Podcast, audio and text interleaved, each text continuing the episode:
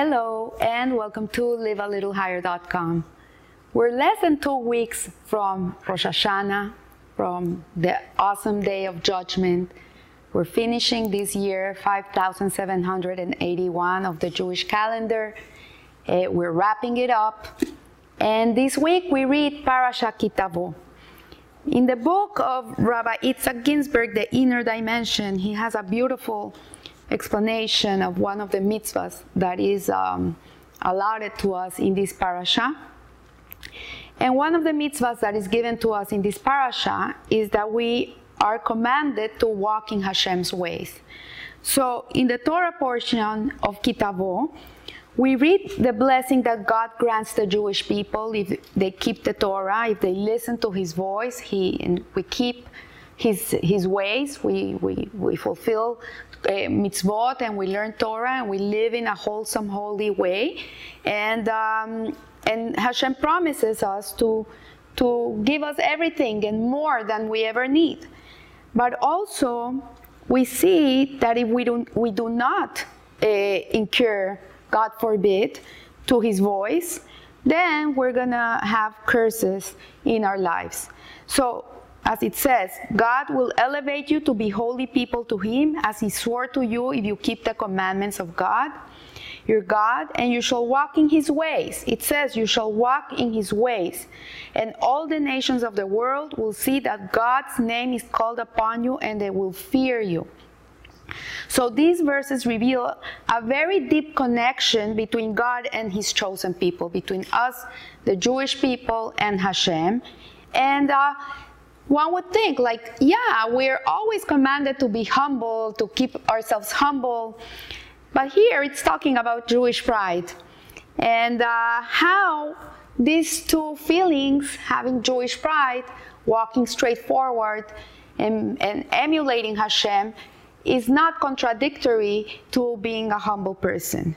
So we see here that uh, Rabbi Shneur Zalman of Liadi, the Alter Rebbe, he teaches it is a positive commandment from the Torah to walk in God's ways, as it says, you shall walk in his ways. This is what the, the sages taught regarding this commandment. Just as he's called gracious, so you too shall be gracious. And, uh, and just as he's called compassionate, so you too should be compassionate. And just as he's called slow to anger, you too should be a patient person and not have anger management issues. You should also control yourself. And in this way, too, with all other human attributes, one must resemble his creator and spurn the evil attributes as and choose good. So what it says that we should walk in Hashem's ways, what it means is that we should emulate Hashem. We're not going to be Hashem. We're never going to get to become God himself. We do have mamish, a little spark of him within us, but we're not going to be God. And we're very complicated, very um, I would say, very sophisticated creatures with a lot going on within ourselves. But we are commanded, and if we are commanded to, to walk in Hashem's ways, which means to emulate Hashem, this means that we have the ability to be able to be like that. So he says here, Rabbi Ginsburgh, one attribute that is included in the commandments of walking in God's ways is humility. Maimonides states that we must aspire to reach extreme humility. We should be extremely humble people. But what does it mean to be humble?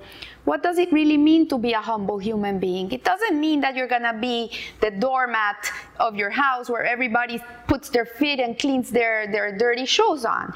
This is not humility.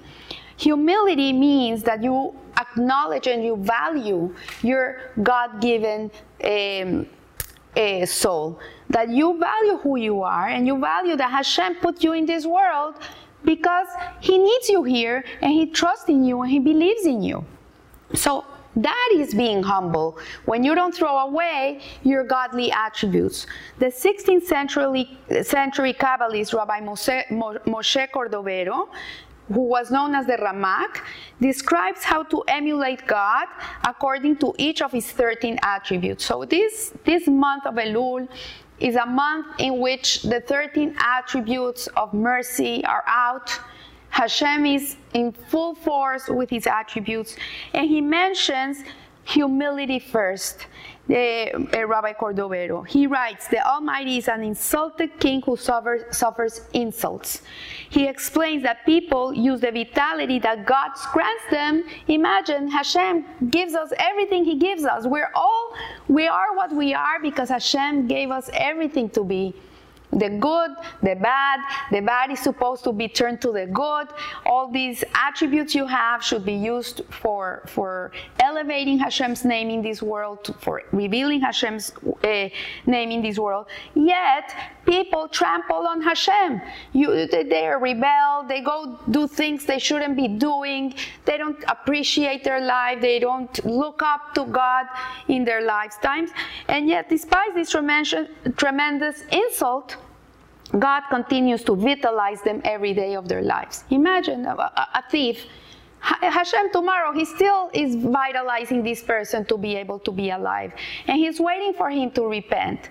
So we see, states the Ramak, is the extent to which we should humble ourselves and bear insults. So, um, so Maimonides mentions another attribute just as he's holy, so you should be holy. Hashem is not asking from us to be spiritual beings. It's nowhere in the Torah to spiritual. You don't see that word. What he asks us to be is to be holy. And this attribute is rooted in the above mentioned verse. God will elevate you to be holy people to Him. The verse concludes with the promise that this will come by merit of walking in His ways.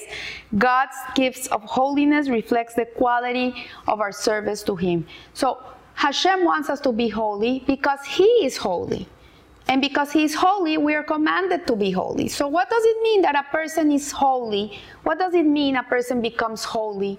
Holiness means that you, you are transparent to the purpose for which you were created. This is what holiness means, is that you set yourself self apart. You don't go with the flow, you don't go with what's going on in the world, you go with Hashem. When you follow Hashem and you do everything that He wills you to do because that's why you're here in this world is because it's his will to have you here to build a, a dwelling place for him in this world in this lower realm and you live up to your purpose, then you are a holy person. So the concept of holiness is a central focus of the Torah. Here it denotes something unique. The verb God will elevate you is reminiscent of the phrase at the end of the blessings in the Torah portion of Bechukotai, and I will lead you erect. One of the qualities of a holy person is that he's erect, he's, he's straight. And this instills fear in our enemies. And so the Torah commands every Jewish male to, de- to put on tefillin. This is a mitzvah of the Torah. Every Jewish man uh, from 13 years and up should be putting tefillin every day. This is something they should be doing. And so the head, the tefillin, the phylacteries that go in the head, express the positive upright Jewish state and they influence our ultimate victory against our enemies. You know, the, the, the tefillin, they go in the head and they wrap them around their left hand. So it's the, the intellect with the emotions, with the heart, which is the seat of the emotions, but the intellect, the seichel, the intelligence is on top of your emotions. And they control the emotions. So tefillin, what he's saying here is that it is the, the, the, the weapon to protection for ourselves. And in, in, in 1967, during the tension field uh, that preceded the Six Day War, the Lubavitcher Rebbe, Rabbi Menachem Mendel Schneerson of, of blessed memory, he emphasized on the importance of men donning tefillin, and he announced the tefillin campaign. So what he did was that he was sending uh, the, the shluchim everywhere to make sure that men, Jewish men, would put on their tefillin. And there's a story that the Egyptians were coming to attack Israel, and the soldiers all had their tefillin on, and when they saw it, they, they ran away. They, could, they, they thought it was a, a weapon of mass destruction, and they ran away. So we see here that uh, one of the of the miracles that happened in that war was that the men wore the tefillin, especially the Jewish soldiers, and God's promise that the enemy will fear the Jewish people was realized during the Six Day War. So I would like to suggest. Uh, I don't know how many men watch this video or women, uh, but if you're a wife, make sure your husband puts on tefillin, your children, your boys. If you're a man, you know, start doing it. Eh, the Jewish people right now are in danger again. Everything, eh, the world is upside down. We're being humiliated. We're being, eh, anti-Semitism is on the rise. So this is our weapons. Our weapons are not machine guns. Our weapons are, are these weapons that Hashem gives us. And if we should do it because we can do it. You should do it because you can do it. It's your mitzvah. So we see here that uh, that donning tefillin uh, was what assisted and gave uh, that miraculous divine salvation to the Jewish people in 1967. So thus taking an upright stance contradicts our aspiration to be humble and lowly, long-suffering and, submiss- uh, and, and submissive to the to the furthest extreme. Here we must differentiate between personal arrogance with Jewish pride. So our, our upright stance when we stand up for our Jewish pride doesn't mean that we're not humble. Standing up for your Jewish pride means you're humble. So God bless the Jewish people to stand erect and unite without feeling ashamed. We should never be ashamed of being who we are. It's a gift. Hashem made us the, the, the, the, Jewish people, the big brother of the world. Everybody looks up to us. That's why they hate us so much because we are the moral, moral compass of the world. And people don't want to live a moral life. So when they see a Jew, it reminds them, oh, hello, I'm not doing what I should be doing, and it, it, it bothers them. So more profoundly, holy means separate distinct from mundane reality. And Hasidut refers to this quality as an essential majesty. By definition, anything holy is majestic. You see a Sefer Torah, you see Tefillin, you see a Mezuzah, anything that, that uh, is majestic. It's majestic. You would not put it in the floor. You would not step on it. You would treat it with utmost respect. And a holy nation, the realization of that majest- majesty is in our upright stance. But to be majestic and to be upright, we need to bear our responsibility. We have to live like we're supposed to live and not go off the derech and go the other way and um, and make it all about ourselves because it's life is not about us. Life is about Hashem. When you live your life thinking about the king, the king of kings, and what he wants from you, and you live in that way, then you're living in a very humble and majestic way.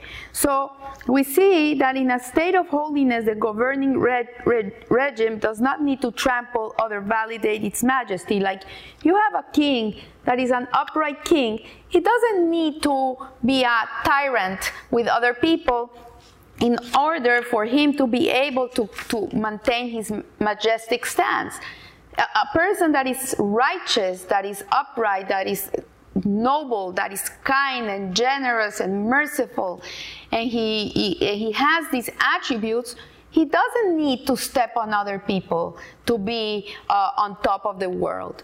It, the world will bring him up. The same way, when we live in such a way, the whole world will bring us up. So, holiness is an essential quality of God who is elevated and holy, yet he's con- concomitantly omnipatient and tolerant. He resides with the downtrodden and low spirit. This is the paradox expressed in the phrase, wherever you find Hashem's greatness, there you will find humility.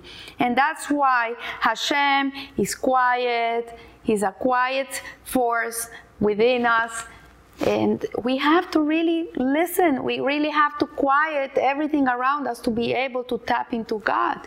And but the, when the whole world is screaming us at us, "Buy me, buy me, get me, get me," um, uh, what gives me pleasure, pleasure, pleasure for the body, and we're only looking at these things, then we cannot really connect to Hashem. So people are granted control and they cling to God. We have this ability to be able to choose to connect to Hashem. This is our free will, is to choose to connect to God. And so, and so when we do, we are given this gift and this attribute of holiness. We are, this is a gift that Hashem gives us.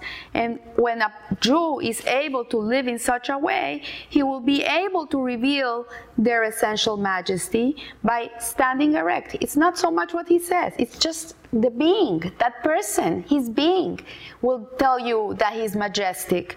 And nonetheless, they remain compassionate and merciful, and, and, they have love and kindness, and they're slow to anger, and you see their midots, you see their character traits, which will say everything. And God willing, when Mashiach comes, all, all, the nations of the land shall see that the name of God is called upon you, and they shall be in awe of you. This is in Deuteronomy 28:10. So we're finishing the year. It's not late. Connect to Hashem.